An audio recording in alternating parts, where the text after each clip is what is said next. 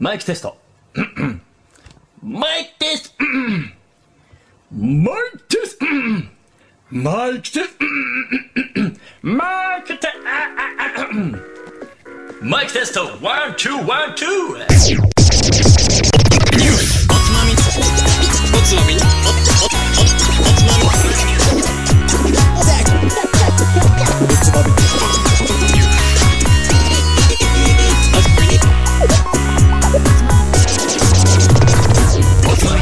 始まるよ。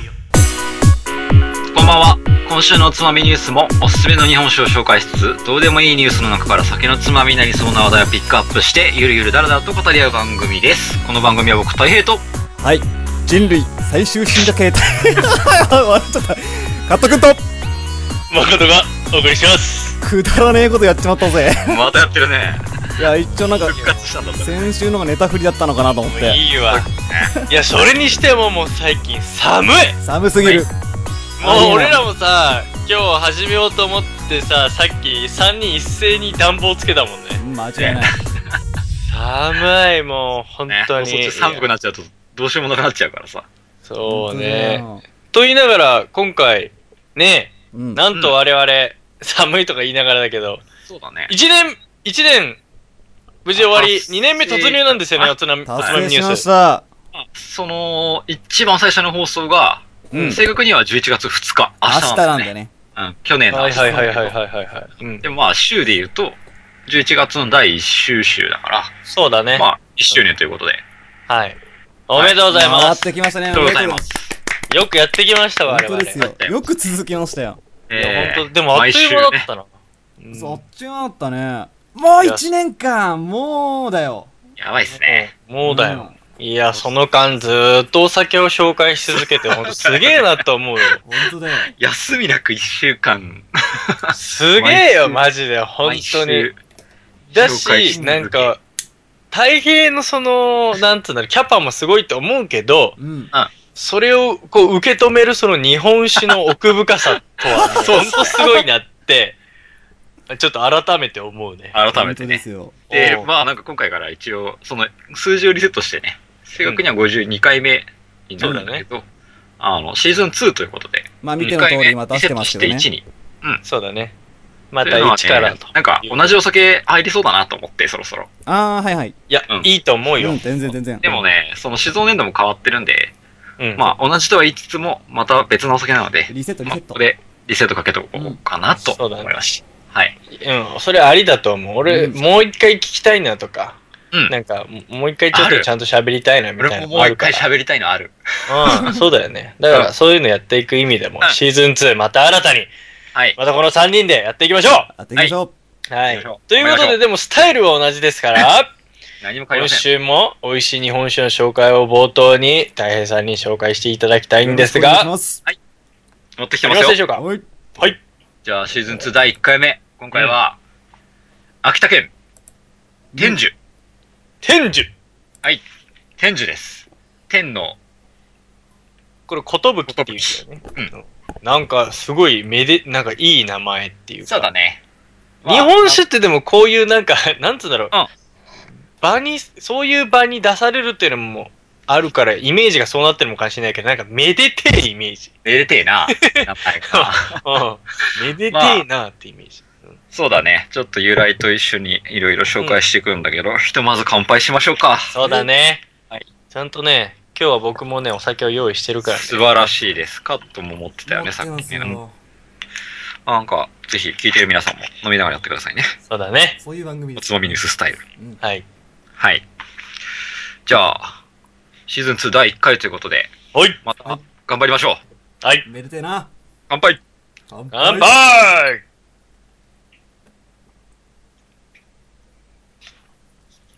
さて、大平さん、その天寿、うん、どうですか、飲み口は。今回持ってきているのが、天寿、えー、冷やおろし。冷やおろしだね。米から育てた純米酒ってやつです、うん。はいはいはい。はい。サブタイトルがついてます。ね。うん。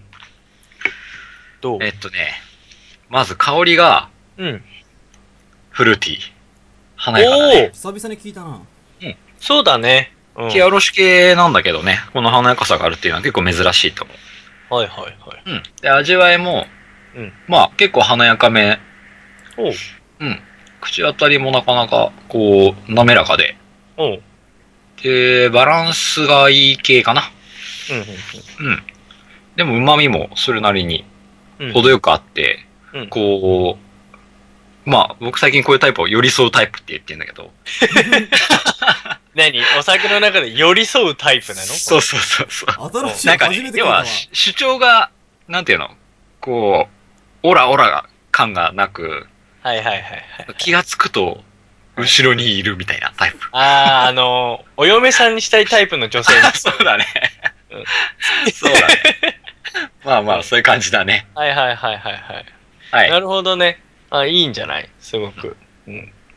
で、まあ、その、この華やかな香りがする理由は、一応、花工房を使ってますと。うん、お花工房。久々に聞いたね。はい、花工房、ね。東京農大の。そうだね。うん。あそこの研究室でもよくやります。そうですね、よくやってるようですが。うん。です。なでしこの花から分離した花工房と、うん、えー、お米が地元で栽培した宮間錦。宮間錦か。うん。はい。いや、俺知らなかったのがさ、その花工房ってさ、まあ結構製品化としてもう普通に出回ってんだと思って。ってる。特に前特別編で紹介したライフクとかはよく使ってるかな、最近。ああ、そっかそっか。えー、なるほどね。はい、秋田県結構見るようになってきたし、どんどん出てくると思うよ。うん、そうか。でも花が結構違かったりしてね、面白いんだよね。ライフクは花違いで、うん。バラと、なんだろう、ひまわりとか。おう、結構組み合わせを変えたりしてて、うん、なんか面白い工房だよね。まあ、そうだよね。まあ、米だけじゃなく、本当そこの工房も大事だからっていうのは、うん、結構前の放送でも言ってたけど、本当そうだからね。はい。なるほど。まあ、そのこんな展示ですが、紹介していこうかなと。はい。はい。はい、お願いします。でね、この間のスローフードジャパン缶酒コンテストっていうので、ここの純米酒がね、最高金賞取ってたんだよね。たまたま選んで、うん、後に知ったんだけど。うんうんうん。お、撮ってんじゃんと思って。え、えー、その何今全然聞き取れなかったんだけど。スローフードジャパン缶酒コンテストにせんじゅうご。そんなのがあるんだ。それ毎年やってんだ。んだそう、スローフードジャパンっていう会社がやってる缶酒のコンテストね。あ、缶酒ってそういうことか。お缶のコンテストだね。おーほーほーほーほー。なんで、今回冷やで飲んでるんだけど、うん、結構、天寿っていうのはお缶も美味しくて、うん、うん。そういう飲み方もできる。まあ、寄り添うタイプなんで。おうおう寄り添うタイプ。これ言ってるの俺だけだからね、言っとくけど一応。そうだね、多分ね。うん、ほあのだからリスナーの皆さんもこれ他で使ってもはーって言われるから。そうそうそう通じないから。この酒、なんか、うん、俗に言う寄り添うタイプだねって言っても誰もわかんないから。誰も、誰にも伝わんないから。気をつけてほしい、まあ。気をつけてほしい。太平が流行らせたいんだろうね。今は多用するから。うんはい、表現っていろいろあるからね。そうだね。まあ、まあ、まあ、そんな、えー、天寿酒造、天寿酒造株式会社。うん。で、創業が、えー、明治のななねん、せんはっぴゃくななじゅうよねんですね。うんうんうん。あまあ、歴史は長めの方。そうだよね。明治って聞くと長めな方ってなるよね。そうだしね。そうだね。うん。で、今はろくだいめなんだけど、蔵元が。うん。一応、伏流水、鳥海山という山だね。秋田と山形にかかってる山かな、これは。必ず最近山、どこからの、どの水系でっていうのが出るようになってきてるからね。もうこれはデフォルトで入れてきます。デフォルトで入ってるから。そうだ、はい。はい、そのシーズンツーからはデフォです。いいね、いいね。うん。はい。で、まあ、に代目の大井、だ、大井英吉さんっていう方。まあ、これからなんだけど、その、代々英吉っていう名前を接収するタイプなんだけど。あ、なるほど。出た。はい。接収系のね。接収性ね。が、まあ、東北の鳥海山のふもとで、その伏流水が使える場所でやりたいって言って、この場所に創業しましたと。おお。そこの水を求めていったんだ。由利本荘市八島町っていうところだね。ほうほうほうほう。うん、まあ、全く聞いたことないけど。町とかもわかんないね、詳しく。うんで、蔵のコンセプトとして、その酒造りは米作りからって、うん、で、昭和ごじゅうはちねんから天、天寿酒米研究会っていうのを発足させて、うん。で、宮間錦と、今ではその秋田酒小町っていうお米の栽培に、うん、もう自分たちの研究会で取り組み続けて。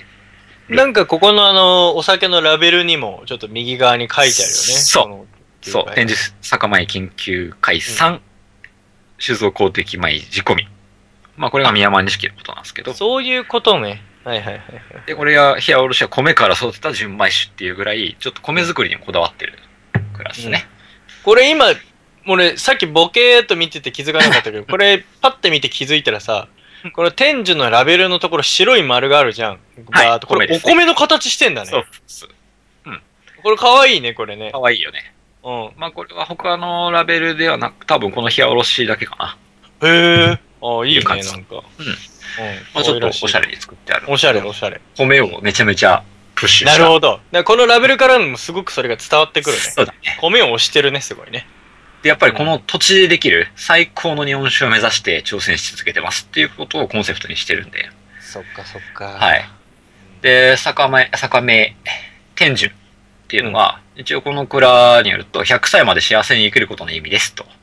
ほうほうほうほうほうほう。えー、このラベルの文字、うん、天寿っていう文字、まあちょっと書体が崩れてる、うん、なんとも言えない書体だと思うんだけど、うん、この書体はえっ、ー、とね中国にある山東省っていう省の泰山っていう山があって、うん、その山にまがいっていう要は石に字を書くやつだよね、うん、にあのお経が記してあると、石を掘ってお経が書いてあるんだよね、はいはいはい、すっごい。でにせんねんぐらい昔に書かれたんじゃねえのっていうようなもので、う、うんうん、そこの中からこの天寿っていう字の字を写経というか、まああのその石碑から抜いた書体なんだよね、これ。はいはいはいはいはい。だから、だからその当時はにせんねんまえの文字そのまんまみたいな。そう、そのままのなんか書体を使ってますと。ほうほうほうほう。で昔はこのなんかまがいもうにせんじぐらい書いてあったらしいんだけど、うん、やっぱり雨、雨風が来るからさ、うん、で今ではきゅうひゃくもじぐらいしか見えないんだって。もうそうか、風化しちゃって、風化しちゃってね、もう判読できない状態になってると。そうらしいです。いろんなところがね、ね、うん、なんだろうねこれ、そういう話なんだけど今日はちょっと深めないでいきます。はいはいはい、そこは置いといて、はい、うん、ここはもう置いとくはいはいはいはい。じゃあちょっと鳥海山の話しようかな。はいはい。でこれが秋田県と山形県の県境に位置する、うん、えー、火山です。あ、その辺か、なるほどね、うん、はいはい。せんにひゃくさんじゅうろくメーター、うん、で東北でにばんめに高い、うん、って言ってる、まあ、活火山なんだよね。へえ、そうな、なんか俺東北に活火山のイメージがちょっとなかったかな。はい、俺もなかったんだけど、この鳥海山って、うん、めちゃめちゃ昔火山活動活発で、あ、そう、うん、でまあ古代からまあものすごく噴火してたらしいんだよね。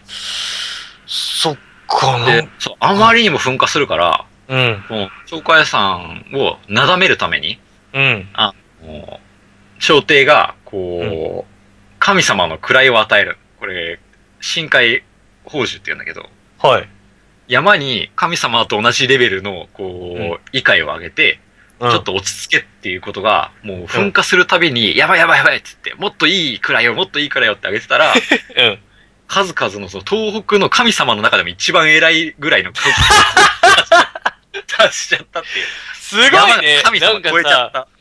なんか、なんかチープな例えかもしれないけど、会社でもさ、声上げたもん勝ちみたいなのあるじゃん。なんか、言い続けたらなんかその地位になってたみたいなのあるけどさ、上がっちゃったやつ。上がっちゃっただ、もう周りが、もうこいつうるせえからもうその地位にしねえとダメだみたいな。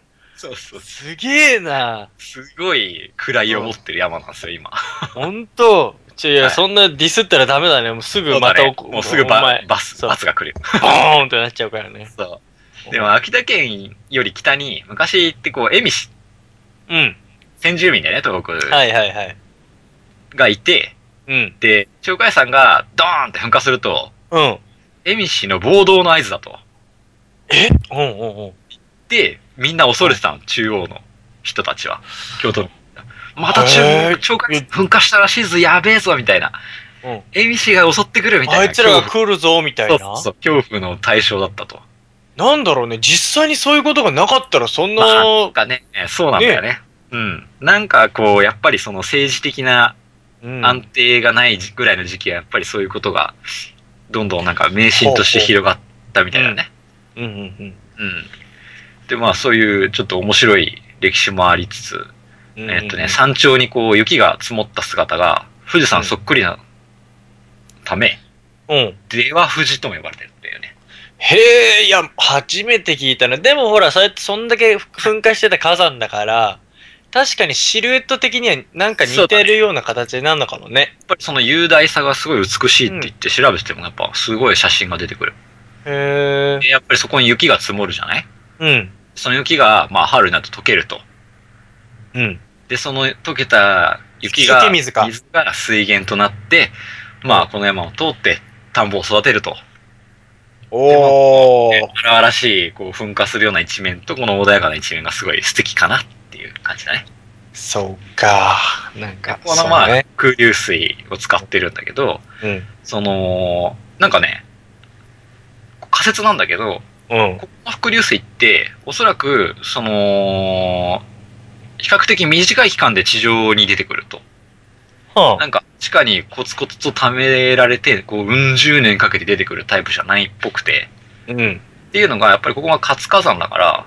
うん、その岩石の組織が、うん、ほぼ溶岩が冷えて固まった安山岩っていうタイプの岩で、うんうん、そうするとなんか、ね、雨が降ったりこの雪が取れたりして、うん、地中に染み込むと、うん、その火山性の土壌ってこうスイスイ通れちゃうんだって。そうだね、粗いから。そうそうそう、うんうんうん、そうするとあんまりこの土の中のカルシウムとかマグネシウムが水に浸透しないから、うんあのミネラル分が少ない、まあ、軟水になるというやつだね、うん、いわゆる。まあいやちょっとイメージないね。だってそうは言っても火山地域だからなんかそういうミネラルとかいっぱい含みそうだけどね。そうでもない、ね、抜けちゃうみたいなね。この山がもしかしたらもう少しこう低かったらどうとか多分そういうのもあるんだと思うんだけどね、うんうんうんうん、山だからスーって抜けちゃうんじゃないかな。どちらかというとここはだから軟水のお酒で仕込んでることになるのかな。そうだね。でやっぱり飲んでみてもちょっと柔らかいなっていうイメージはあるかな。うんうんうんうんうん。なるほど。俺は逆のイメージしてたのよ。わざわざそこのねあの水を使いたいっていうのが、うん、なんかそういうやっぱり昔はやっぱそのなんつうんだろう山から降りてくる水ってすごいなんかいろいろ含んだもの。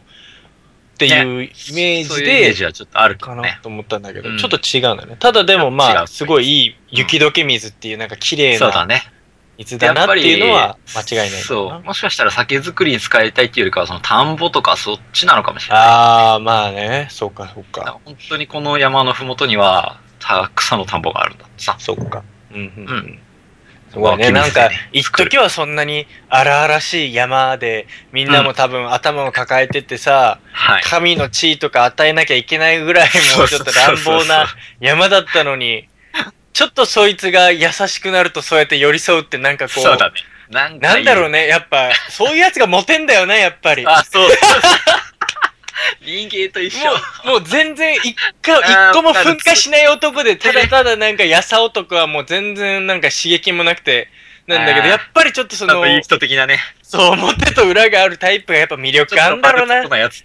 最終的にやっぱね、俺最近思うよ。昔不良でしたの人が大体モテるんだよ。そうか。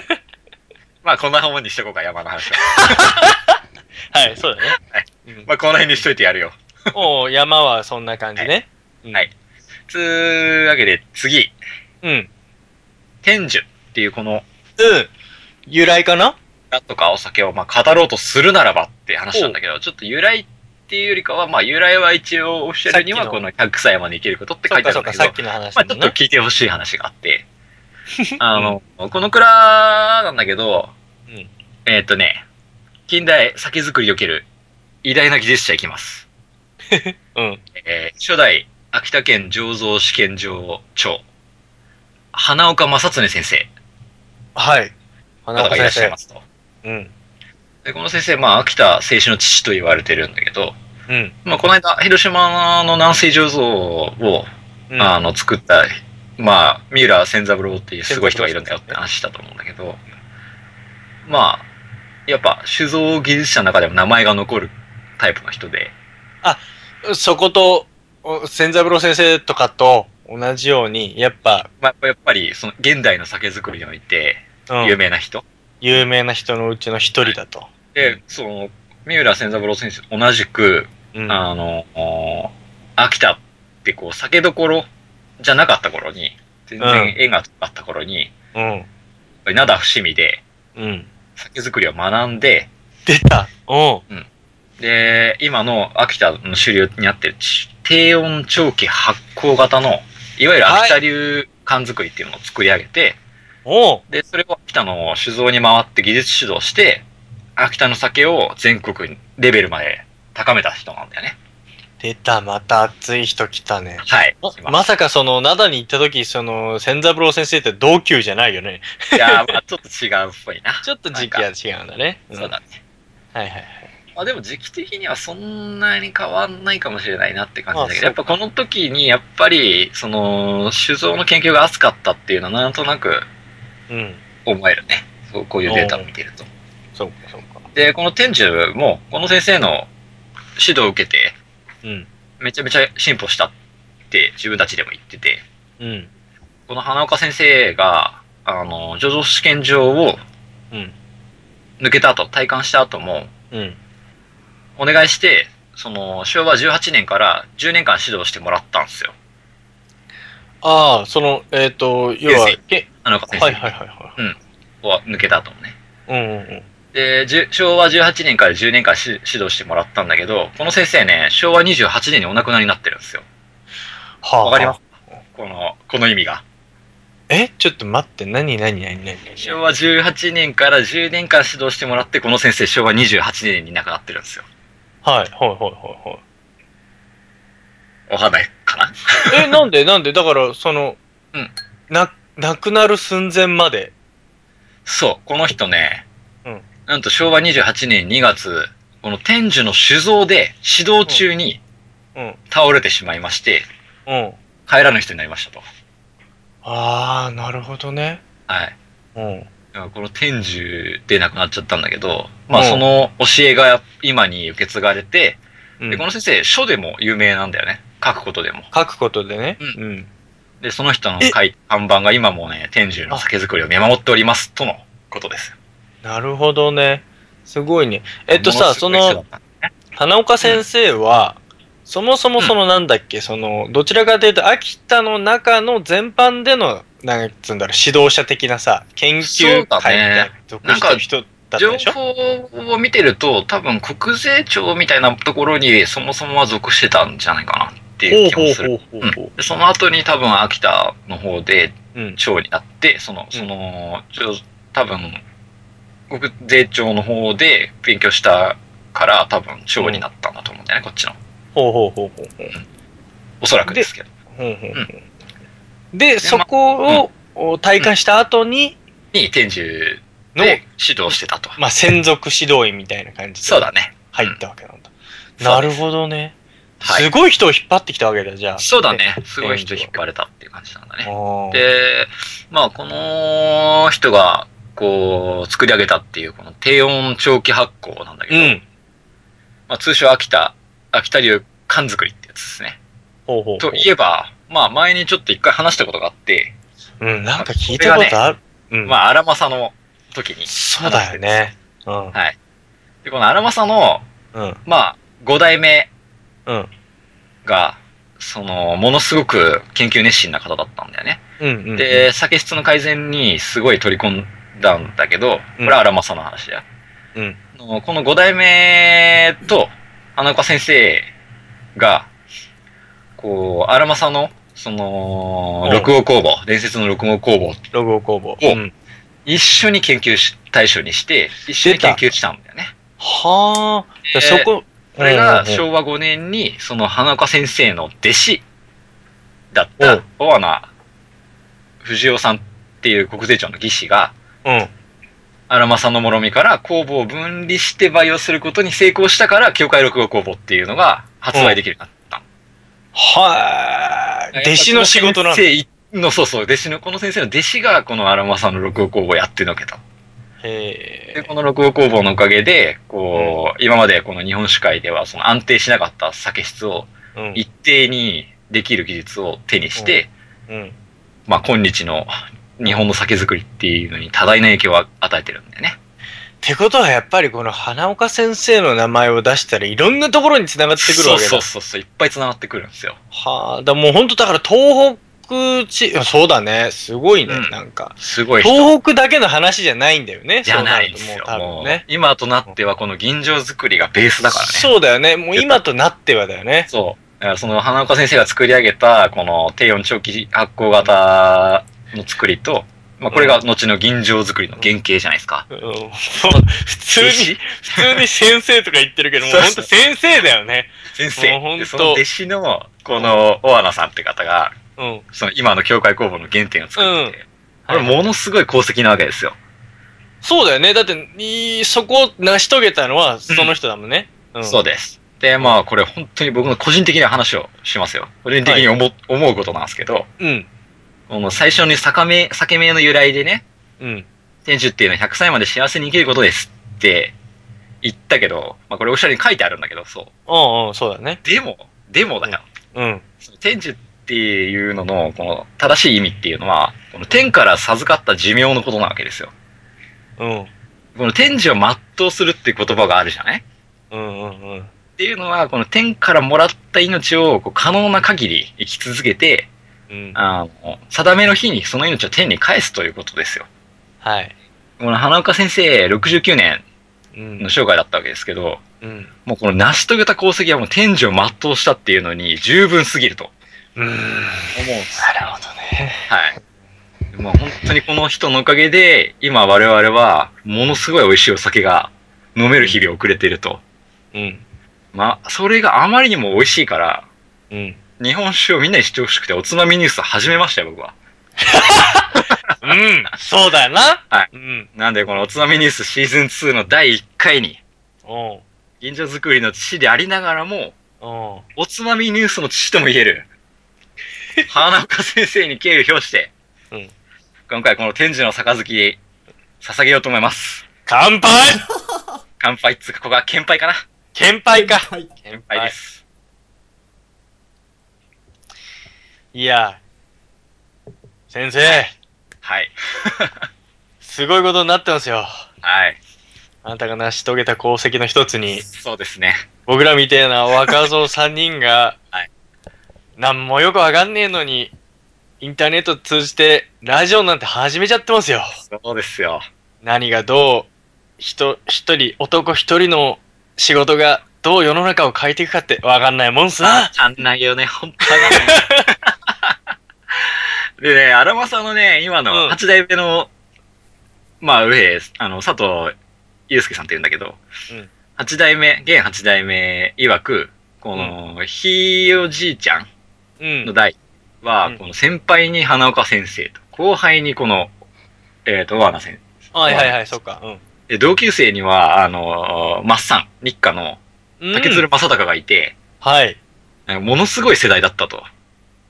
で、今のはちだいめも辛くなると、この、この人たちの修行時代の写真を、残ってる写真を見て、自分を励ましてるって言ってる。うん、そっか、だからもう黄金期なんだね、そこが。黄金期。ここがすごい、とにかく激動っていうか、動いてたのね。そう。うん、ね、戦争もある、ありながら。そっか。うん。よう、ここまで、こう、逆境だったわけだよね、結局。頑張って、前に推し進めたよ。っていう、うん、素晴らしいことです。ものすごい辛い。素晴らしかことだよ、それは。はい、素晴らしか。そっか、まあなんかほんとさ、うん、なんだろう、いやー、なんつんだろうな、結構さ、俺たちは、俺たちっていうのもおかしいけどさ、うん、普通に生きてたらなんか。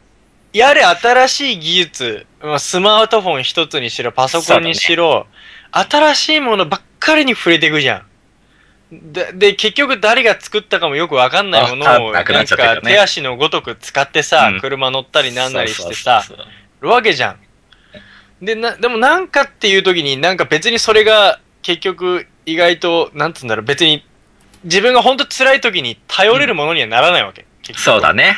うん、ああ、そうね。そこにあるんだけどさ、うん、なんかなんつうんだろう、お酒作りってすげえ昔からやってて、しかも脈々と受け継がれてるものじゃん、うん、先祖代々みたいな、まあね、ものもあったり、やっぱ指定の関係でね、はい、で今そのなんか辛い時にその時代の修行してた、もっとやってた先人の姿とこう見ながら自分を奮い立たせるとかっていうのってさ、ね、すごい現代ってなかなかないよ。そうだね。すげえものづくり、ものづくりって俺言っちゃうんだけど、まあなんつうんだ、ちょっと違うかもしんない。やっぱ俺は工業の話をしたわけじゃないんだけど、そうだね、うん、なんかでもなんかさ、いやすげえあったかみのある、あったかみがあるなっていう、やっぱ本当だよね。だし情熱的だし、すげえいい話。ね、うん、俺もこれを調べてる時に見つけたそのね、そのおじいちゃんの写真をちょっと保存したもんね。俺も使おうと思って。お前何からエネルギーかんでるパンツカ先生頑張ってたしなみたいな。すごいなお前、すごいな。読み物だけでそんなにそのもう身内にぐらいまでこう入り込んじゃう、自分を持ってっていやでももう何がそうねエネルギーになるかってのは分かんないし。本当ですよ。そうだね。いやでもいいんじゃない、なんか、うん、まあ、この蔵を本当に語るのには絶対こう外せない人ですね、この先生。すごいね本当ね。うんうんうん、そうですよ。でこれこれね、ものすごくこのお酒好きなんだけど、うん、あのー、このお酒がわこれ超うまいって初めて飲んだ時に思ったのが、おこの蔵が使ってる美山錦のお酒なんだよね。はい。うん。でまあこのお酒も美山なんだけど、俺これを飲んでから美山錦がものすごく好きになっちゃって、あ天寿を飲んでから美山錦っていうお米自体も好きになったの。うん。うん、僕にとっては宮山との出会いで、おおでまあ特徴とかって話なんだけど、こうね宮山錦の特徴とはスッと切れる切れ味の良さと、こう、うん、さらりとした飲み口の淡麗な味わいに仕上がるって、まあ、どこ見てもそう書いてあるのよ。うん、ね、俺はそういう印象がちょっと違くて。そうだね。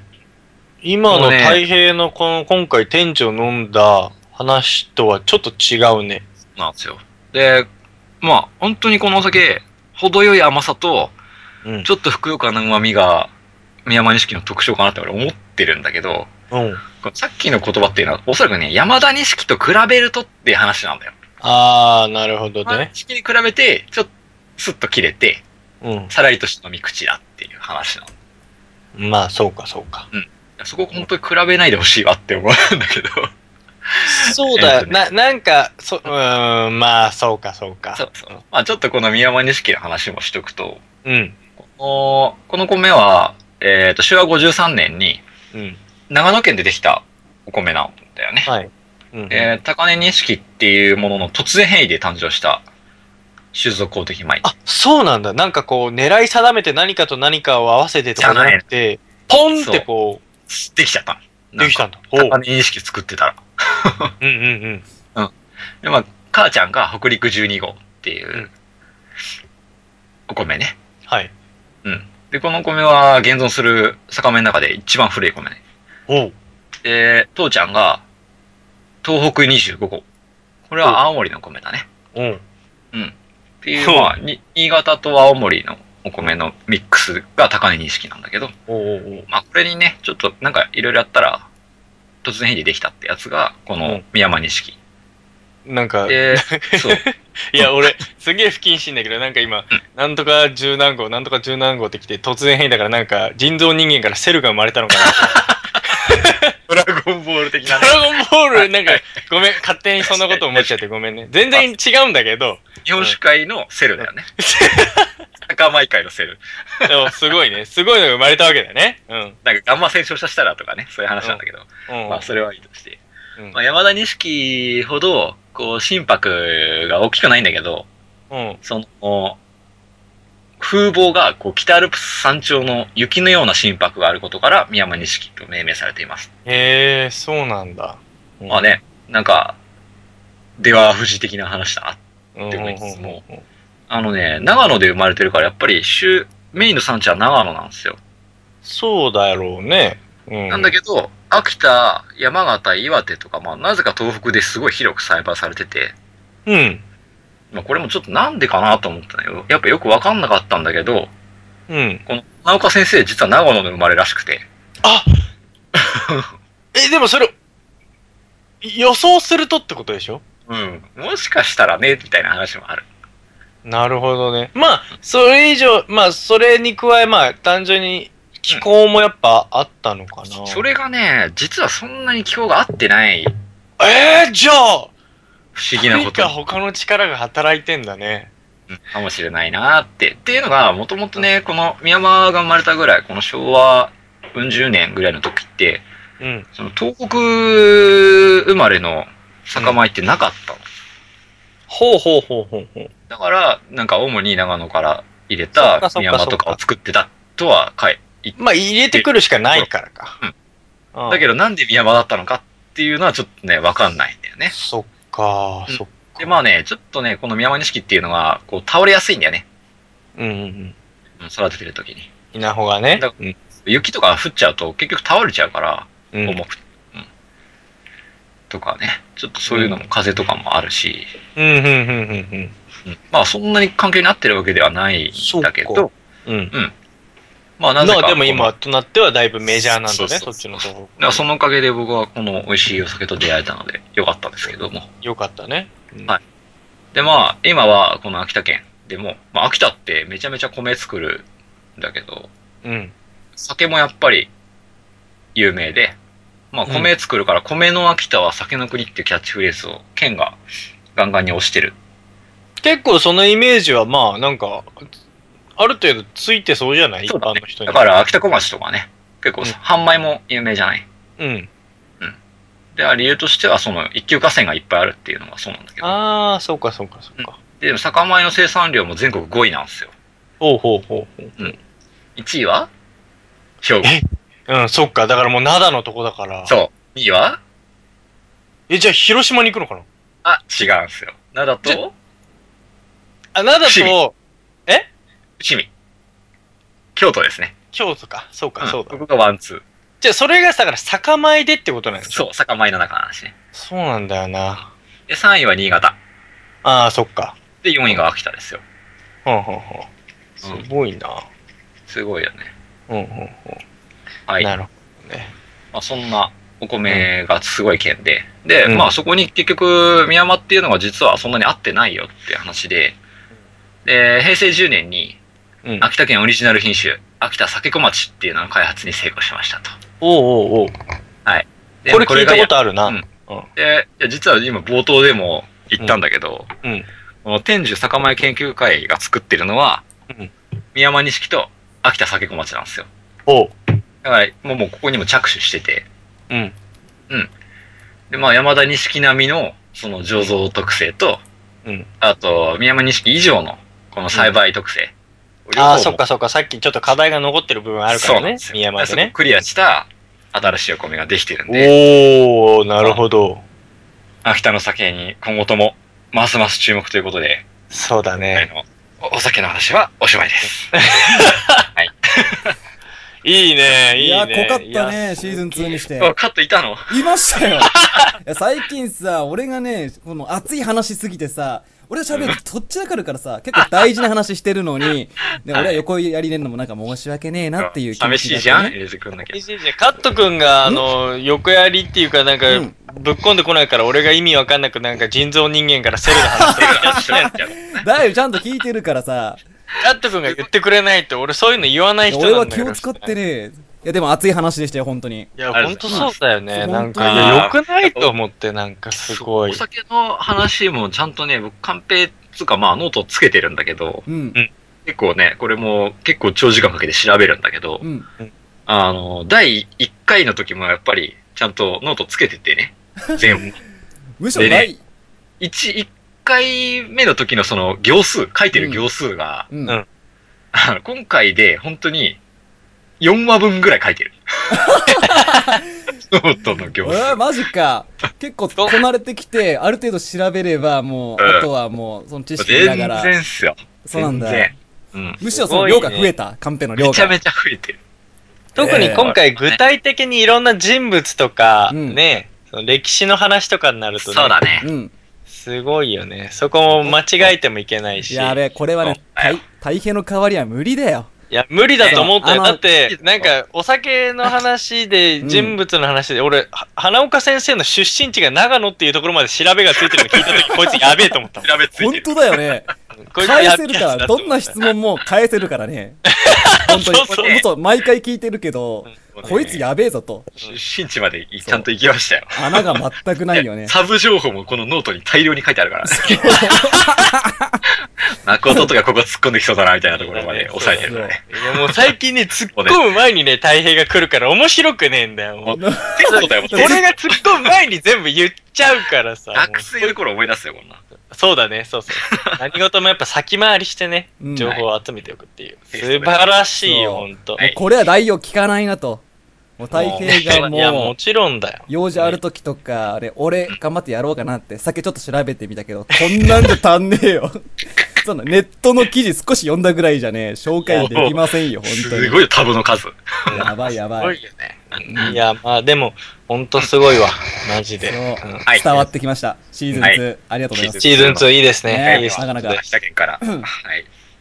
まあ、あーお酒の紹介は以上ということで、うん、いつも通りニュースのコーナー行ってもよろしいですか？行ってみましょう。行ってみましょう。いいとも。ちなみに皆さん、あのこの週末はどうしてました？もう軽く。もう相変わらず何もしてないよ。もう僕も今回結構先週ぐらいまで結構遊びほうけてたんで、うん、なんか今週はすごいゆっくりしてたんですけど。おやおや。大事ですよ。まあもうちょっとね仕事で。そもそも福島とかにいたんで。はいはい。そうなんだ。ということで言えば、我々とは関係ないニュースいっこめいきます。はい、そうね。はい。東京都がハロウィーンにカボチャのゴミ袋配布。さんじゅういちにちは日本の秋イベントとして定着したハロウィーン。さんじゅうにち夜、人気キャラのコスプレに身を包んだ若者たちが、早くも聖地と呼ばれる東京渋谷に集結した。逮捕者も出て大混乱した昨年以上の人出が予想されること、今回、渋谷区は初の試みとして、着替えやメイク専用のテントを設置。都も、かぼちゃの特製ゴミ袋を配り、マナー遵守を訴える。年々規模が巨大化するハロウィーン。自治体側は戦々恐々だ。というね。あいや。まあ、ハロウィンのニュースなんですが。まあ、これはね。懐かしいね。去年思い出した。いっかいですね。ちょうどやったよね。ちょうどこれが一発目。だいいっかいの一番最初のニュースだね。そうそうそうそう。また渋谷で。まあ、また渋谷。まあ、テーマでしたよ。毎年もうほんと、すごいね、このニュースでも言ってるけど、もう定着だね、これは完全に。定着だよ、定着。うん。この時期は来ましたかと。テレビで見た。うん。もう、この時期、もうテレビで必ず取り上げられるし。外出たくないもん、東京行って。そっか、お前はなんか都内に住んでるから。うん。やだわ、なんかほんと。そう、都内でやっぱり、その、このいう時期になると、その電車とかでメイクしたとか、コスプレの人とか結構いるの、やっぱり。いや、めっちゃいるよ。ほんとにいるよね。だって、カッツン。俺もそうだけど、全然この辺いないよね。いないいない、一部じゃいない。田舎は一人もいないよね、ほんと。いやー、ほんとに金曜日とかさ、今回金曜日がちょうど、まあ、最えっと、さんじゅうにちが金曜日で、さんじゅういちにちが土曜日だったかな。なんか仕事とかが終わってさ、もう早く帰りたいな、金曜日だからなーと思って電車乗るともう、何これみたいな。そっか。そんなか。テンションが違うじゃん、明らかにこう。こっちはもうお疲れモードなのにさ、向こうはこれからモード。これからモード。これからモード。そこの、そのすれ違いがね、こうね。イラッ、イラッとするね。まあ地方でね、茨城なんてそんななんかゾンビのメイクとかしたやついたら、俺通報するもん。本当だよね。なんだこいつはやばいやつ来たぞ。不審者だよね。不審者ですよ。ハロウィーンってことも一瞬忘れてるもんね。あの、茨城とか千葉とかだと。そうだね。なんだっけ、それみたいな話。そうそうそう。話にも出てこないもんね、多分。根付いてはいないかな。テレビで見て、あ、そういえば。そうそうそう。あ、そんな時期だ、みたいな。今日はすげえな、みたいなね。話題にすらならないからね。本当だから、これだから面白いのがさ、俺、ニュースとかよく見てるけど、これ本当東京だけの話だね。まあ、川崎とかあっちの方はちょっとまああるけど、大きめな。パレードとかが、うん、だけど西日本の方とかで例えば西の大都市大阪とかで、うん、あんま話聞かないんだけど、うんうん、聞いたことある？大阪でハロウィーンがなんかすげえことになってるみたいな。ないかな、やっぱり。これなんだろうね、本当いや、聖地と言われる渋谷って言って、本当みんな渋谷に集まる。集まるよね。そうだよね。なんか沖縄とかでやったらすごそうだよね、こう。いやー、イメージないね。なんか沖縄、いや、成人式とかも荒れるじゃん、あそこ、うん。違う、沖縄は逆に米軍がいるから、ああ昔ながらの、なんかハロウィーンなんじゃない？普通のハロウィーンが定着してんのかな、もしかして。そうじゃない、なんかだから大人がしゃしゃり出ないハロウィーンなんじゃない？ああ、そのトリックアトリートお菓子あげるよーっていうベタなやつ。そう、本当にみんなあのちゃんと飴を持ってて。ああ、なるほどね。多分そういう風じゃない？そうかもね。面白い。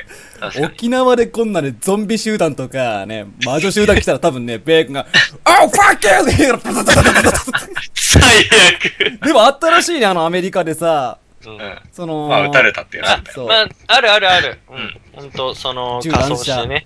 うん、そうか、なんか知り合いのアメリカ人とかが本当にあのちっちゃい頃あのトリックアトリートって言って人んち入ってったら、うん、なんか生卵投げつけられたみたいなことを聞いたわ。やばいね。なんかねやっぱそういうのあるみたいだね。いやまあでもなんかでもやっぱまあ問題はねちょこちょこ起きるのは起きるでしょうな、うん、そんな。そうだね。やっぱそれそれは結局温度差でしょ。うん、結局はなんかみんながそのハロウィーンだって言ってこう身構えてるかっていうと、うん、そういう人じゃない人がいるからこう生卵ぶつけられたりとか撃たれたりとかっていうのが、はい、そうだね、そういうことなんだろうけど、うん、まあ今回で言えば、えーとうん、渋谷区であったりとはやっぱ身構えてたみたいで、うん、まああの本当ねニュースでもやってたんだけど、うん、やっぱほらゴミの問題がすごかったじゃん、あのドンキとかで買ってコスプレ衣装の包装紙とかを駅に捨てち、捨てそうそうそう、前回ね、話したよね、去年。去年話したけど、うん、まあそういうのの対策の一環としてだろうね。やっぱ、ね、着替え用とかメイク用のテント設置したりとか、はい、やっぱりあの、特製のゴミ袋、これかわいいね。かわいいね、ゴミ袋配って、うんね、ちょっと自分たちでちゃんとゴミを持ち帰ってくださいみたいなね、ことを心配してたんだよね。まあ、動き出しましたなと。あ、うん、これは都でやってるのかな。そうだね。そうだね。なんかボラ、エヌピーオー 法人とかだった気がする。どっかの。うんうんうん。なんか、そうだね。ね、テレビで見たな。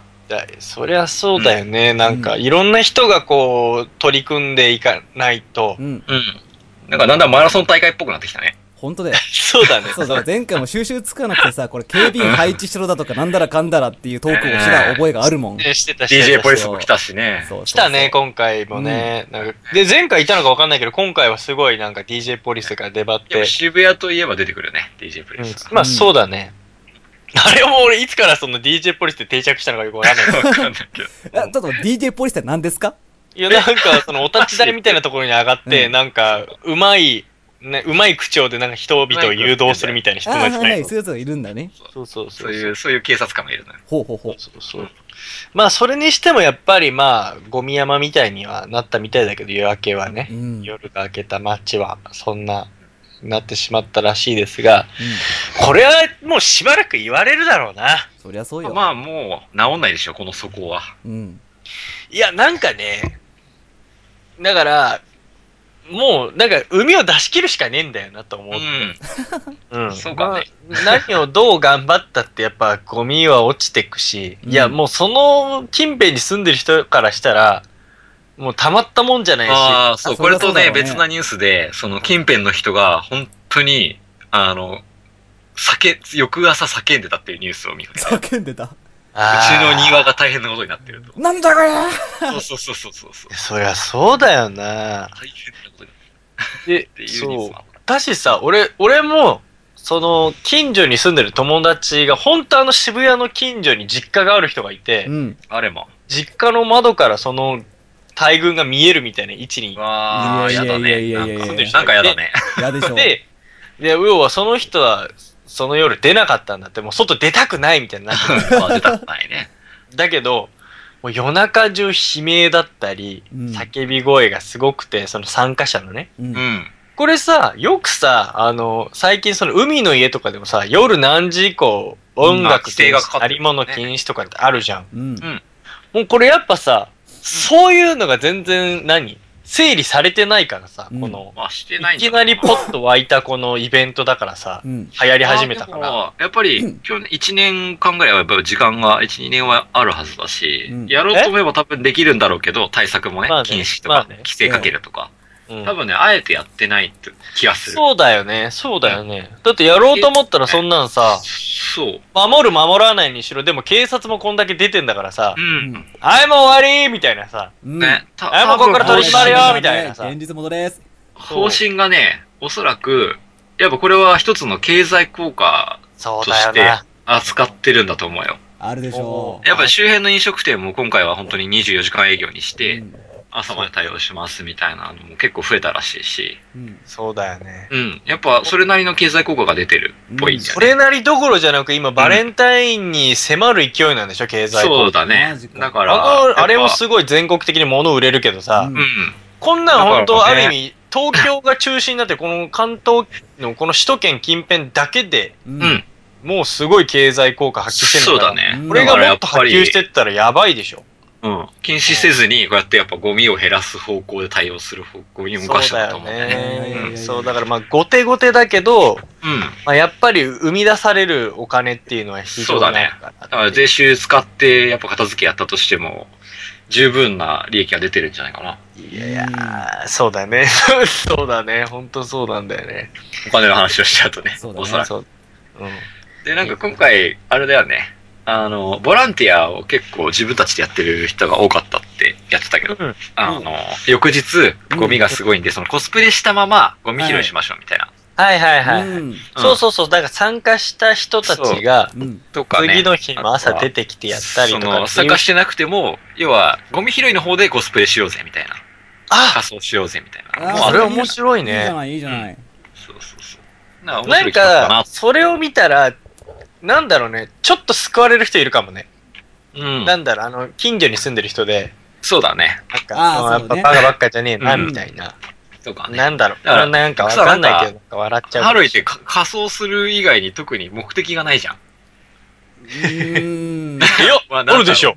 騒ぎまくる。俺も出てこねえや。あるでしょ。なんだい、うん、いや、なんか、ナンパなんじゃないのか、男だと。どうせそれ目的だろ。加害ですか、加害。いやー、ね歌書きですね。いたずらしちゃうぞですね。歌書き。いや、なんか、今朝、あの、ワイドなショーっていうフジテレビの番組見てた時に、はい、なんか、メンタリストの大吾、うん、大吾だっけ、うん、あの人が出ててなんか言ってたんだけど、うん、なんか、あの、本当に、コスプレっていうことを一緒に一回、まずすると、うん、共通な事故が増えるわけじゃん。みんなコスプレしてるから。そうするとすごい仲間意識が増えて、えー、なるほどね。その壁が一個なくなるんだって。うん、そうすると、ナンパの成功率って格段に上がるんだって。心理的に、ね。繋がるね。心理的に。なるほど。もともとハロウィンは秋の収穫を祝うことだからね。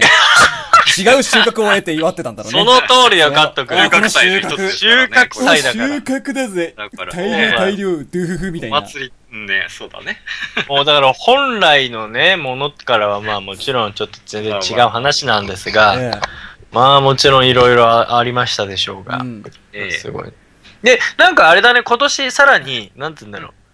去年、やっぱり、俺のイメージ、去年が一個のターニングポイントだったと思う。うん、去年すごい騒がれたと思うのね。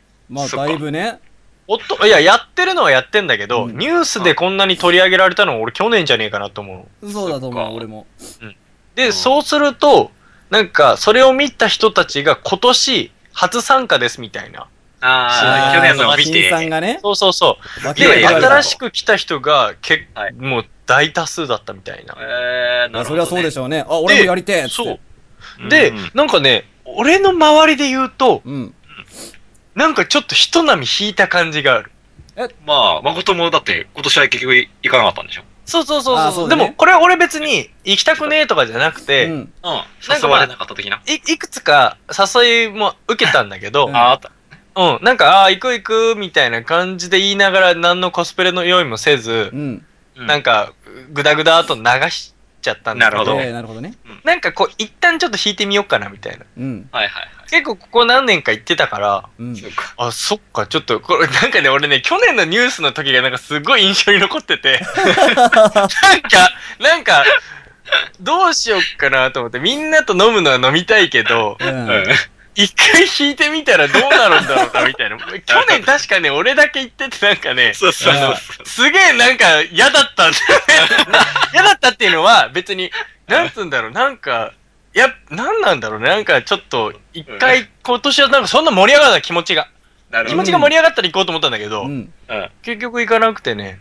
うん、そしたら意外と、俺の他、まあ去年行ってた人とか、うん、一昨年行ってた人とかいろいろこの間会う時あったのに、今年どうするんですかって言って、毎年やってたじゃないですかって言ったら、うん、今年はまあいいかな、みたいなんで、なんか逆にほら、さっき言ったみたいに、新しくいろいろわーって来る人たちの勢いとちょっと違うんじゃない？今までやってた人たちって。とか、やっぱり騒がれすぎちゃってちょっと嫌になっちゃったところもあるじゃないですか。とか、そうそうそう、なんかちょっとその、評判悪いし的な。うん、昔はもう少しなんか楽しみ方も違ったんじゃねえかなみたいな。違ったと思う。やっぱりこういうね、ゴミだらけになるとか、その、ネガティブな要素がそんなになかったからね。そうそうそう。だからなんか最近ネガティブな要素すごい言われてきて、俺ら昔はそんな感じで遊んでたわけじゃないのにな、みたいな感じで嫌気がさす人も中にはいるんだな。ありえる、ありえる。うん。別にちげえし、みたいな。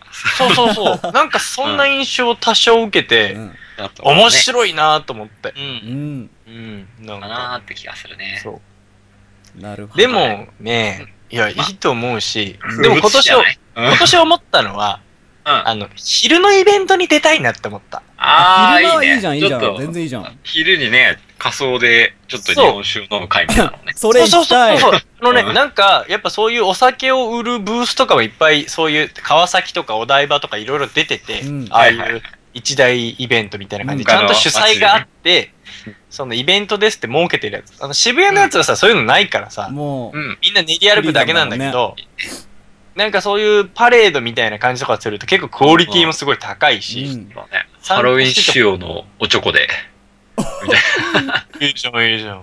あ、かぼちゃを掘ったおちょこでみたいな。いいじゃない、いいじゃない。めっちゃ臭そう。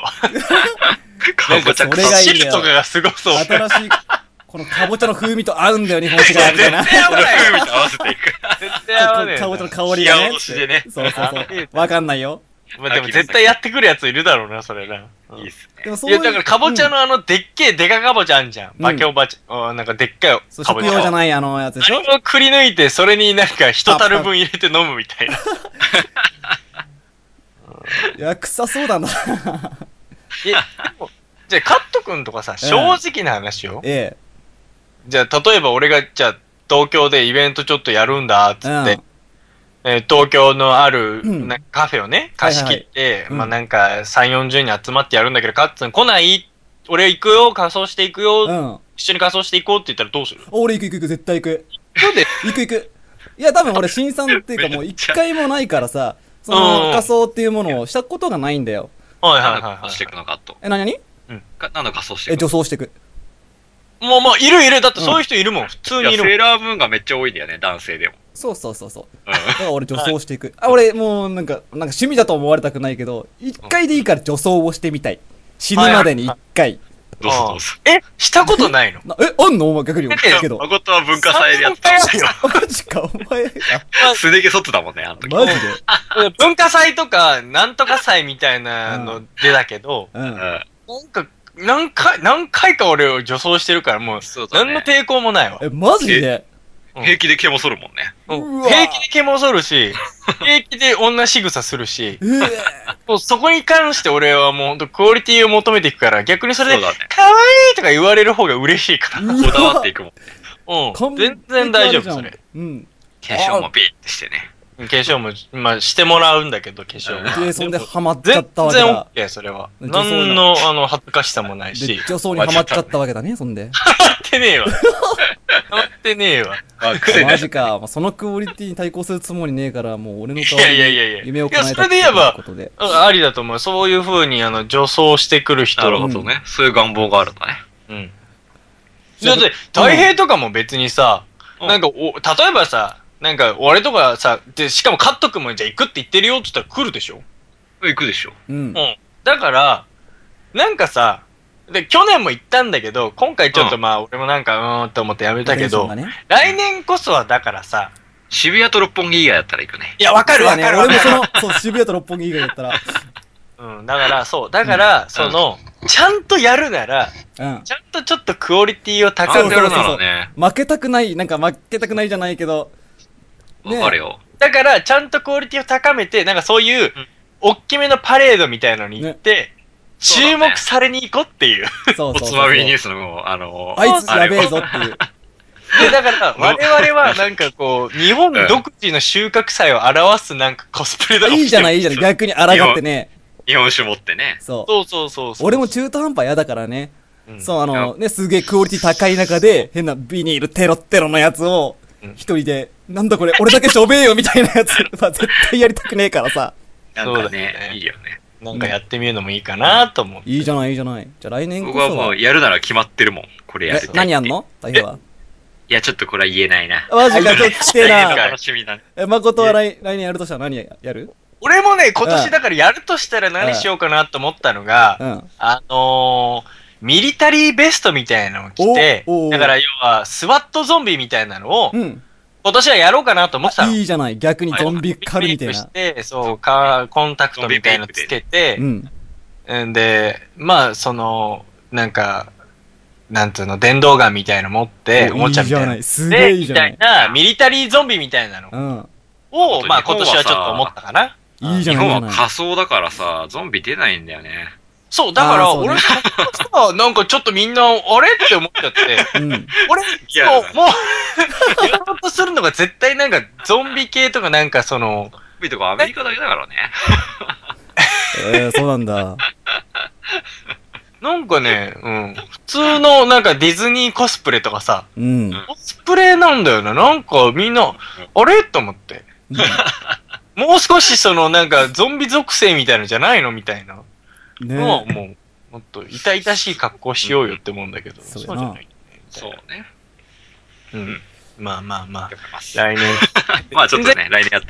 来年はやろう。で、あれほんとね、中途半端な仮装だと、ほんとに痛い目見るから。もう、前回の誠がそうだったんだっけね。前回もそうだったけどね、今年、そういえば、先週俺ちょっと東京出てたのね。えー、うん。先週も結構渋谷、まあまあ賑わってたの、やっぱりその、うん本番前の週だから、仮装してる人とかもいたの、渋谷にしかもちょうど通りかかったの、俺。いたいた。夜、俺、あの、うん、夜渋谷でちょっと待ち合わせがあって、そこで飲むって時に、うん、昼間、着物着てたのね。えーうん、で、着物着て下袴履いてて、えーはいえー、そのまんまの格好で渋谷に降り立ったの。もうめんどくさい、はい、着替えるとこないから。で、ポーンって降り立った時に、うんやべえ、俺なんか中途半端なハロウィンコスプレの人と思われてると思って、ね、また中途半端なやつやっちゃってるよ。そうそうそう。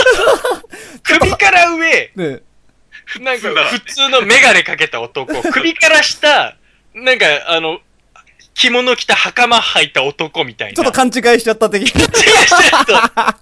勘違いしてんのよ。完全に。別に、えあの人何袴履いてるけど。なんか違うイベントと勘違いしてるのかなみたいな。そうそう。恥ずかしい。別になんか、あの、刀刺してるわけでもなくて、なんか、うん、何何あの、学者みたいな。昔のなんか学者みたいな。文豪とかよくあるよね。もう、そうそう、文豪みたいな。すんげえ、それこそ、俺の今年の中途半端なハロウィンの参加、それかもしんない。もうやっちゃったのね。やっちゃったかもしんない。あ、今年も、今年もやっちゃった、中途半端に。やべえ、すんげえ。毎年恒例じゃないか。毎年恒例、誠の中途半端なハロウィン参加。確かに去年、来年はやろうみたいな話したかもね、みんなで。言った言った。俺ら口だけだな、本当に。思い出したわ。ダメだわ、これ。ちょっと実行移さないとダメじゃない？シーズンスリーのいっかいめはやりました。はい、そうそう。約束しましょうか、ここで。ちょ、ほんとかお前ら。いや、約束しよう。リスナーさんと約束しよう。みんなさ、嫌いなはずじゃないんだよ。別に嫌いじゃないよ。嫌いじゃない。嫌いじゃないのに、なんかこうみんな口に出さない。乗っかってる感じは嫌なんだよね。まあ、わかんなくもない。だから、だからその、いわゆる今回みたいな聖地と言われるところは、避けて、ちょっとそこ外しまして、だからもっと本当にある意味自己満に近いような形でやろうよ。うん、まあ自己満だからね。水戸でやりますか、ね、水戸で。水戸はいい、水戸はいい、水戸はいい。水戸とかでやったらね、びっくりするぐらい白い目で見られると思う。ヤンキーに絡まれそうだよね。本当だよ。そうなの。水戸とかだったらさ、どうなの？いても良さそうだけどいないか、さすがに。でも、どうだろうね。そう、イベントがなんかあるんじゃない？ちっちゃいイベントかなんかは。ちっちゃいな。あるあるあるある。うん、あの、だから、あの、どっか箱を借りてやるっていうぐらいだよね。そう。あの、知り合いのアメリカンバーではや、毎年やってます。あ、いいじゃない、いいじゃない。本場じゃん、なんか。昔よく行った。うん、ああ、なんか、見た時あるわ、写真で。そうそうそう。うん。ものすごい本格的なやつだからね。ね。外国、外国人だからみんな。そうだよね。いいね、いいね。うん、まあ、いいと思うよ。なら行ってみましょう。まあやってみようかな、俺も。そう。一緒に食は。うん。いいよ、それかあのさんにんとも女装でもいいよ。いやーね。あ、だからちょっと誰でもなんかやりたいの決まってんだ。でまあおのおのそれぞれちょっとっていうしよう。まあ来年こそということで、はい持ち越しです。俺は行動しなさすぎだな、やるやる言っててな。ちょっとこれあかんね。やるやる。そう。俺リスナー。シーズンツーはそう有言実行できました。そうだね。まあら。今年の来年の抱負はもうほんと実行の年でいきましょうよ。はい、はい、そうしましょう。はい。はい、にこめのニュースいきます。はい。床に穴を開け、下の部屋の女性を襲う男を逮捕。茨城県つくば市でマンションの部屋の床に穴を開けて下の部屋に侵入し、女性にわいせつ行為をしようとして怪我をさせたとして、つくば市の会社員、佐藤忠人容疑者ごじゅういっさいが強制わいせつ致傷の疑いなどで逮捕され、強姦致傷などの疑いでにじゅうはちにちに送検された。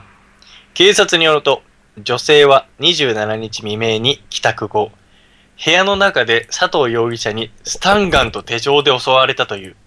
女性は抵抗して逃げたが手に軽い怪我をした。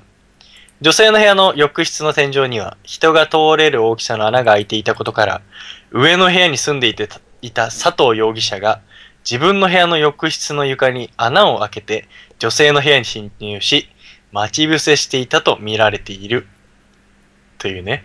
これめちゃめちゃ怖いけど俺目笑っちゃったんだよな。またまたつくばとか、ね。そうそうそれだよそれ。だからさ俺らさねその茨城の中でも俺と太平の住んでるところは田舎だ田舎だバーカバーカみたいに誠にバカにされてたけど、つくばは変態しかいねえのかよみたいな。県内でも揉めてます。そうですね。あーまあ。おつまみニュースヘビーリスナーの皆様であれば、県民と県南で。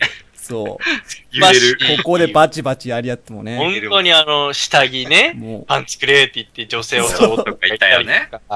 もう全部つくばだから、つくばやべえな。本当ね、どうした？なんつんだろ、そのさ、常軌を逸した犯行が多いよね。そうだよね。一撃、一撃犯罪の件数とかじゃなくて、一撃が濃すぎる。だし、変態だよね。属性が変態。変態。変態でね。変態だよね。まあ、誠を見れば納得はできるんだけど。ザ・まとも人間だ。ふざけんなよ。いや、サプライズだけどって、いや、ちげえわ。こんなサプライズ。あ、そっか、トリックはトリートって言ってんのかもしれない。いや、ほんと、どんなトリック使ったのってことだわ。ほんとにこれ。マジで。俺ね、ぶっちゃけね。なんで穴開ける必要あんの？ね。だってさ。だってわ、わざわざ引っ越してきたんだぜ、にかいに。それだよ。なんか、読んでみるとね、この、今月、その中旬に、女装、女性の部屋の真上の部屋にわざわざ越してきて、ね。で、とおかぐらいかけて、穴掘ったんで、だからもう、越してきてすぐだよ、多分行動に移したの。ほんとそのため。決め、決め。で、どんな接点があったのかなと思ったら、その容疑者と、その被害に遭った女性は飲食店で面識があったっていう。そのくらいなんだよね。いや、まずその、家がバレてるっていうのもまず怖くない？ああ、確かに。確かに。つけられてんね、絶対に。ね。いや、もうね、ほんと怖いよ、これ、マジで。いや、つうかさ、もう、それも怖いけどさ、そんな、あの、マンションのにかいから下にぶち抜けるもんなの？しかもさ、狙ってるのはこれ浴室じゃん。浴室の天井からって、うん、なんで浴室なんだろうね。間取り図とかも完璧にもう。いや、まあ上の階だから多分間取りは同じだろうなって。同じだろうっつって多分真下に抜いたんでしょ。あ、そういうことで。大体水回りは一緒だからね。あ、そうかもね。風水的にも。そうなんだろうね。いや、あわよくば覗こ、いや、でも、でも穴開けちゃってるから。そうそう、覗くも何もないじゃんね。覗くもクソもじゃなくても。なんかそこがやっぱり一番ウィークポイントなのかな。掘りやすかった的な。オリアスカットとか。ゴキリで。だよ。ちょっともう、いや、僕、その経験がないんでわからないですが。いや、ていうか、ほんと怖くない。だって想像してみて。うん、自分が、に、あのー、独身女性だとして、うん、ええ、飲食店で働いて夜帰ってきました。ええ、ああ、疲れたーと思って、ああ、ただいまーなんて言っても誰もいないか、ははみたいな。何そのこぶしばいは。入ってきたら、片手にスタンガン、片手に手錠を持った男が暗い部屋の中にいるんだよ、いきなり。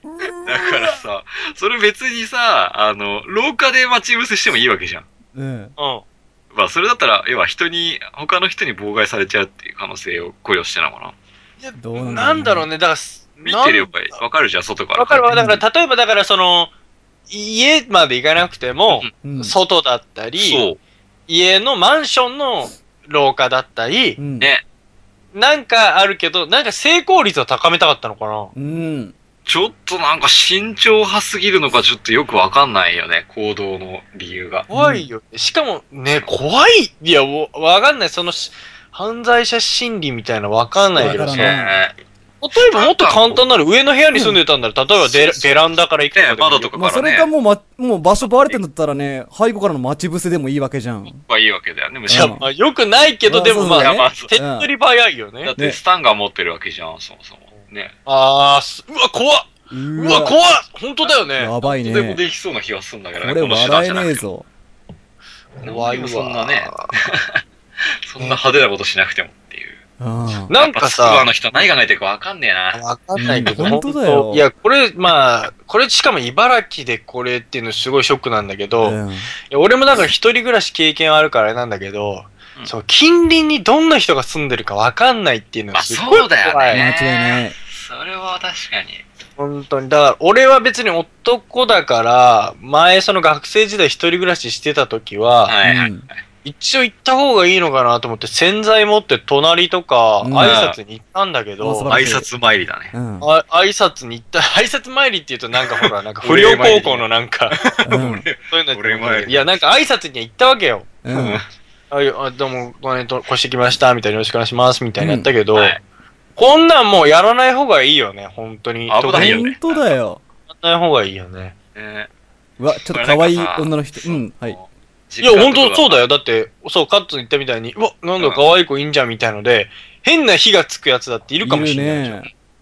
うん。そう。うちの実家旅館じゃない？はい。はい。でね、昔は、昔はなんだ、ほんとにね、昔、でもまあ、す、じゅうねんぐらい前までは、うん、その部屋にね、名前を貼ってた。うん、ああ。えっと、何号室みたいな話じゃなくて、そうそう、部屋の名前ね。うん。何号室とかに、あの、そこに、お泊まりしてる方の名前を、えーえー、貼ってたの。あ、うん、あ、そういうことか。そう。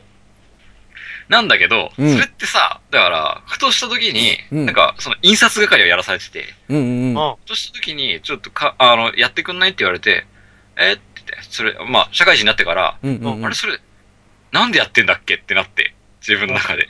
うんうん、それやる必要なくないとか危なくないってなって。まあ、そうだね。俺もなんか一人暮らしを始めてから、ね、なんかその、ね、周りに誰が住んでるとかわかんないとかさ、そういうのが、こう、それまで当然だと思ったことが、うん、ちょっと待てよってなって、ちょっと助言をして、うん、それやめた方がいいと思っていって、お客さんたちも自分がどこの部屋に泊まってるか他の人に分かりた、分かってほしくないと思って言って、うん、やめたのよ。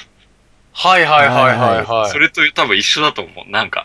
そのああ。まあ、なんか、うん、うん、そうだね。何号室とかで覚えるからわざわざ掲げなくてもいいんじゃん。まあでも、ね、旅館だし、なんか本当に女性のとかのグループでもしもさ、来てたりしても、食事の時とかに一緒になっちゃったりしたらさ。あ、そうだね。あ、可愛いじゃんね、ふふ。そうそうそう。あ、ここの、ねえ、分かっちゃうじゃん、それが。やば。うん。あかんあかん。だからそれはまずいなと。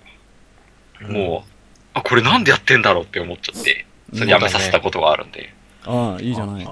怖いよ。こういうのは怖いよね。怖い怖い怖い。うん、怖い。いや、いや、女性の一人暮らしほんと怖いね、マジで。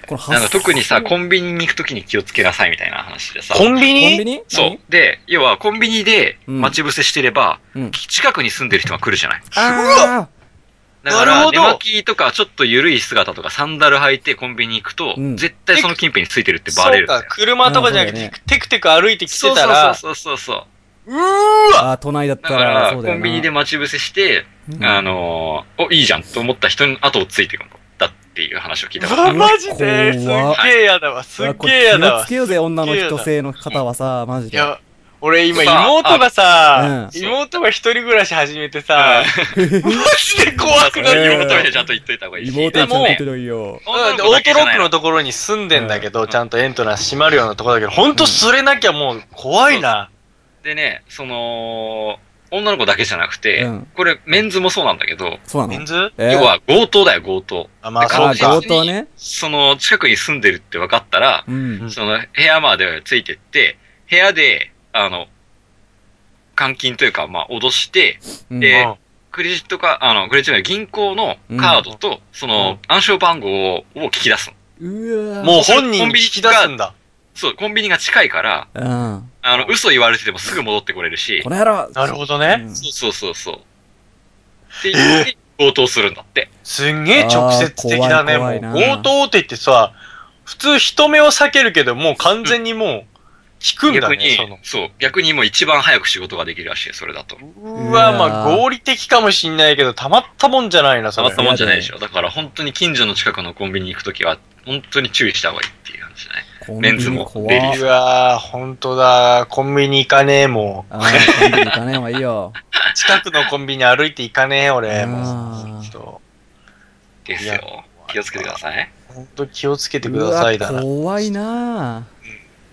いやまあでもこのね被害に遭った女性はなんとか逃げて、うん、あの、うん、まあ手には軽い怪我をしたものの、うん、そこまでひどいことにはならず、うん、なんとか済みましたが、うん、ほんとねもう勘弁してほしい。あれだよね前のパンツの人は確か捕まんなかったんじゃなかったっけ？逃走したまんま。あの時だから結局逃走してその後どうなったかはよくわかりませんから。そうだよね。これはよく捕まったよね。送検されたんですね。だから、あ、上に住んでたもんね。逆に自分を囲いすぎちゃったんじゃない？うん、なんかそれ、うん。俺これニュースで見たわ。あの、近くのコンビニにいたところで捕まったんだよ、確か。あ、そうなの？そうなの？うん。に、ね、隠れてたところを捕まったんだよ、確か。へぇー、怖いわ、ほんと。いやだね、もうほんと変態だわ。変態？ほんとでしょ。そこまで、ね、だから前のさ、あの、ラブレター渡したおじさんがいたっていう。あれも飲食店で顔見知りとか言ったけどさ。飲食店怖いわ。飲食店やめよう。飲食店のバイトの人も、なんだよな、ほんと。危険手当とか出した方がいいよ、ほんとに。危険手当何それ。マジで飲食店でそうそう、危険すごい、世も末だな、それ。世も末だし、もう、ね。いや、そうなっちまえよ、そんなニュースばっかりだもん。マジでかよ。しかも別にこれ、飲食店で別に働いてたかどうかはちょっとわかんないんだよね。え、そうなの？ね、面識が、飲食店で面識があっただけで、別に働いてるわけじゃないかもしれない。ただたま、居合わせただけかもしれないしね。わかんない。うん。ああ、どうだろう。まあ、多分、女の人は飲食、まあ、わかんないよね、確かに。だ、まあ、だと思うんだけど、ちょっとわかんないな。うん。働いてると限らないからね。まあまあね。うん。わあ。まあ、ありますよ。やっぱ、人間は、つくばの人間を疑ってかかった方がいいね。やめてください、そのまとめ。まこと危ねえな。やめてください。つくばそんな街じゃないですよ。うん。教育もしっかりしてますよ。俺も確かにそこはフォローさせていただく。やめてください。つくばは悪い街ではない。フォローさせていただく。そうだよね、カットは、この間まことっちに行って、手厚い歓迎を受けてきたから。そうそうそう、手厚い歓迎をね。まあ、そんな感じでした。はい。みんな気をつけましょうということで。気をつけましょう。はい。にこめ、あ、みっつめのニュース。はい。いっかいの投与でインフル治療の新薬、塩野義さんじゅうねんに発売へ。塩野義製薬が開発中の世界で初めてインフルエンザウイルスの増殖を抑える効果のある飲み薬が平成さんじゅうねんにも発売される見通しとなったことがさんじゅうにち分かった。いっかいの投与でいちにち以内に症状を抑える効果を目指して実用化に向けた臨床試験を進めており、厚生労働省も画期的な新薬候補として優先的に審査する対象に指定している。スイスの製薬大手ロッシュのタミフルなど従来のインフルエンザ治療薬はウイルスの拡散を抑えるもので増殖そのものを抑えることはできなかった。このため発症後よんじゅうはちじかん以内に服用しなければ効果が得られず、タミフルの場合はごかい程度服用を続ける必要が あ, あるといった不便さがあった。というね。はい。来たね、特効薬。ねえ、まあ、ほんと特効薬だよね、これね。一発で。これはさ、うん。まずいよ、これまでのインフルエンザの薬作ってた会社、大赤字。そうだね、もう。いや、予防接種とか。それもそうだし、えーっと、うん、こんなんができちゃったら、えーっとね、うん、予防接種受けないでしょ。受けない、受けない、受けない。受けないじゃん。そこだよ。ああ、そっちもやばいよ。俺殺されちゃうよ、これ作った人。塩の製薬。いや、だからこれさ、まださ、発売には至ってないわけじゃん。うん、でも、だいぶもうそっちに向けて厚生労働省も画期的だーっつってさ、優先的にしてるって言ってるけど、うんうん、もうい、ところ、もういろんなところから妨害があるんじゃねえか。これ、塩の製薬爆破される。盛られるぞ、うん、なんかその、スキャンダルとか出されるんじゃないその研究費、うん。そうだよね、きっとね。なんとしてでもこう、ああ、俺そういうの嫌だ、阻止してくるよね、絶対。うん、いや、なんか製薬会社としてはあんじゃねえか。なんかね。特にその、ね。あれじゃない、もしかして、あの、旭化成がちょっと今弱ってるからって。チャンスって。そこで出してくんなよ、もう。俺らが叩かなくたって、もうあの、世間一般から叩かれてるよ。しかも、消されちゃう。建設会社の方だ、あれは。うん、そうそう。消されちゃうからな。やめようやめよう。俺は旭化成信じてるよ。うん。うん。ちなみにあの、朝日建設のあのー、杭の関係、完全に俺の部署と、まあ結構関連があった。あ、そうなんだ。要は、うちは建設会社じゃないから、まあ一応、元は関係ないんだけど、要は、要はああいう土木系に使われる材料だから、うん、まあなんかね、いろいろ波及していくんじゃないかっていうのにヒヤヒヤしてるんですが、本当にまあそれは関係ないとして、まあまあまあまあ、うん、本当我々もちゃんと仕事をしながら生きてるんでね。そうだね。そうそうそう。俺はね、おつながりだけやって生きてるわけじゃないんだよね。そうラジオやってんだけど、そうそうそう。いやでもそれにして言えばこの塩野義製薬は本当にずっと一生懸命仕事して、うん、この開発を進めてきてたんでしょ。水面下で。ついに来ましたね。すごいよ、ここまで来たら。いや、もう潰されないでほしいな。やだな。やっぱそれも、これはでもさ、あのー、ある意味、もっと広い視野で言えば、うん、日本もこのさ、あのー、あ厚生労働省がこうやって優先対象にしたっていうのは、うん、もう、はい、これさ、認可されるとかさ、そうやって世に出すのがどんどん遅れちゃうっていうのあるけど、うん、これもう早く早くして、うん、世界基準にしたいみたいな、この薬をね。そうだね。間違いない。本当にその生産もひ非常にいっぱいして、うん、もう要はタミフルに代わって、インフルエンザってもう世界中でありますが、それをもう克服しようとしたら、日本のこの薬ですっていうふうに、うん、日本としてこれを売っていきたいっていうのは絶対あるから、そうだね。うん、まあ、そういう意味でも、すごい、あの、なんつうんだろう、誇りになる話でもあるし、小さい話でなんか潰しちゃってほしくないなとは思う。そう、ノーベル賞。それは確かにそうだね。俺完全に見えてなかった。ノーベル賞。うん。ノーベル賞ってどうなんだろう。ノーベル賞取れよ、もう取れるよ。そんななんかさ、平和賞とかいいからさ。絶対こういうのにもうノーベル賞与えるべきだよ、本当に。なんかでもさ、うん、結構さ、大きい影響与えるじゃん、これはさ。いろいろね。はいはいはい。だってほんとさ、子供とかなんてさ、下手したらもうなくなっちゃうとかあるしさ。本当だよ。うん。だってもう。いや、ねえ。それが本当画期的だって言ったらなんかあってもおかしくないような、俺はなんか印象を持つんだけどさ。ねえ。下手なんか、それぐらいのことかもね、これね。ね。そうだね。利益の逆にあると思うけどね、うん、その仕事場とかで蔓延して、もう業務の人手が足りなくなるっていう話よく聞くじゃない。聞くよ、この時期。そういうのもなくなるし。企業としてはいいのかもしれないし。だってもうやっぱ会社でもつい今週の中頃、いやいやまだ流行ってないんだけど、要は保健師さんが来てなんかプレゼンしてたよ。社あの部署の人集めて、インフルエンザ対策はこういう感じでみたいなで、予防接種が始まりますから皆さん予約してくださいねみたいな。あ、そうだ。俺の友達でもいたわ。その医療関係で働く人でインフルエンザの治療、あの薬打ってきたっていうの。やっぱ今ままだ。すげえ流行ってるわけじゃないけども、これからだって、うん、まあ予防だよね。そうだね。まあ去年去年のそうだ去年も話してたな、そのインフルエンザのその注射のことで。そうなんだよ。話してたよね。やったね。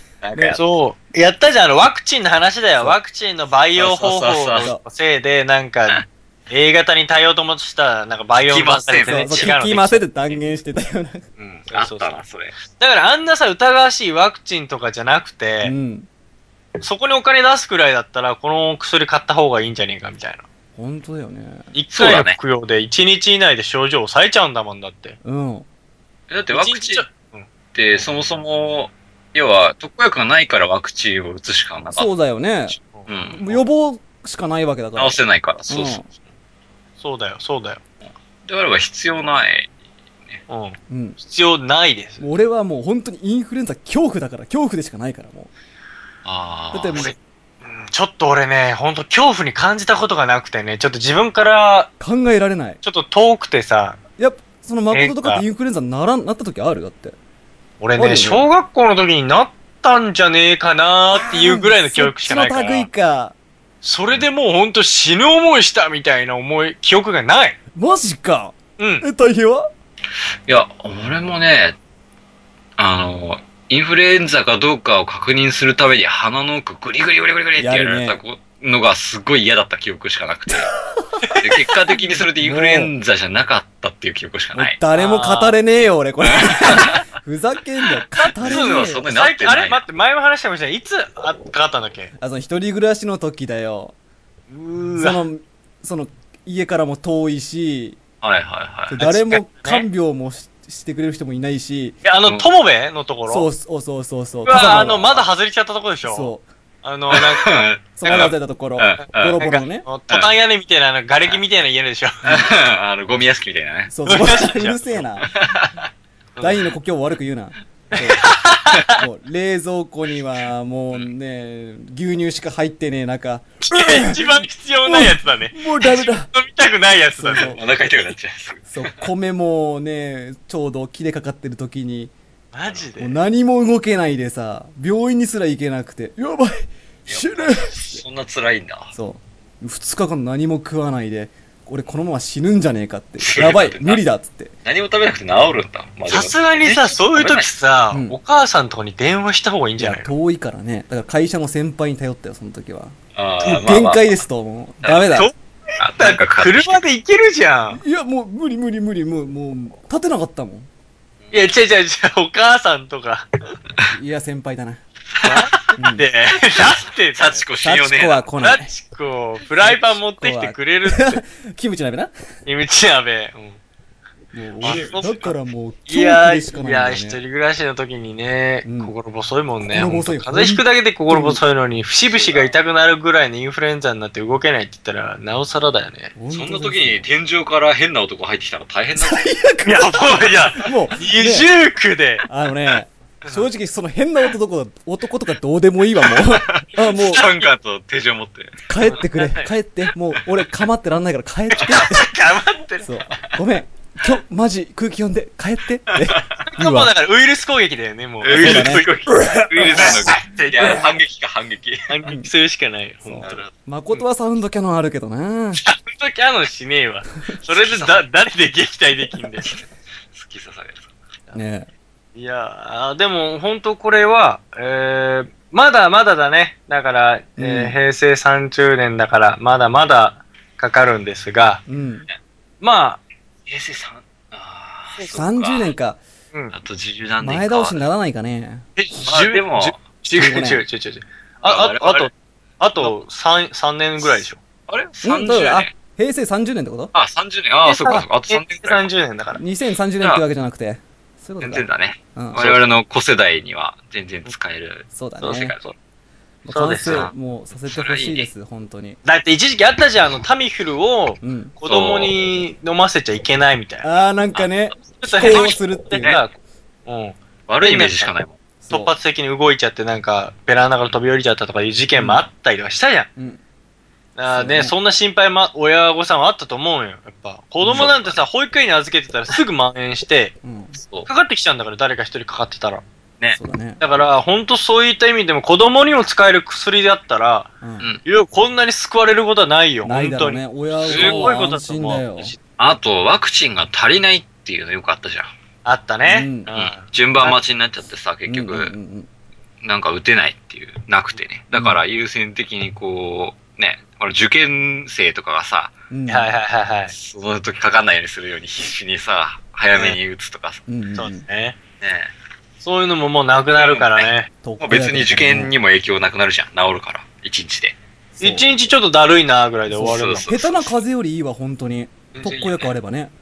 なあ、うん、これだからいくらすんだろう。いやーもう。でも、言うたら保険が効くわけだから、別にあれじゃない、そんなに。一気にね、大量生産。これでもさ、どうなんだろう。その市販薬なのか、処方されるものなのかによって違うんじゃないの。ああ、そうか。でも確かに、まあでも市販だとしてもじゃない。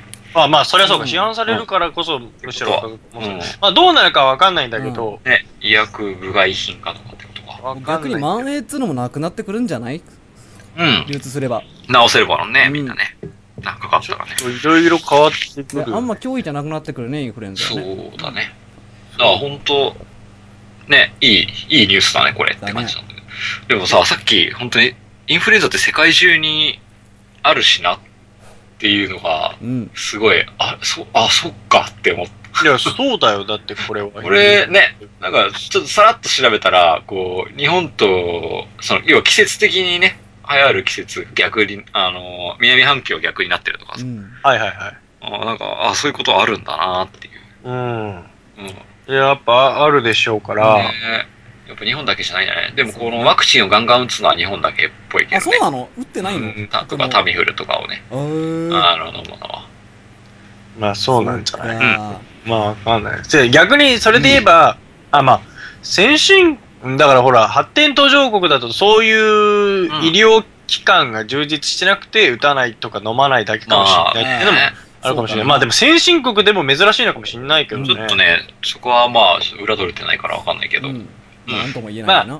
まあでも本当開発されて嬉しいな、このまま発展されて嬉しいなってあるけど、もしかするとだよ。考えついかもしれないけど、インフルエンザにかかってる人がこれを飲んだことによって、そのインフルエンザが体内で変な変化して、またさらに意味わかんないウイルス出ちゃったら嫌だなっていう。インフルエンザ貝みたいな感じでしょ？そう。貝みたいな。ネオウイルスみたいな。その特効薬すら効かないみたいな。そうそうそう。それを審査する期間が長いわけだよね。でももうさんねんに見えてるってことはもう相当いいってことだよ。そういうとこも考慮しなきゃいけないわけだ。やっぱりな。もうね、その時期は特に超えてると思うよ、さんねんだったら。でも A 型とか ビー 型とかいろいろあるけど、全部に効くんかなわかんないけどね。進化するんじゃないですか。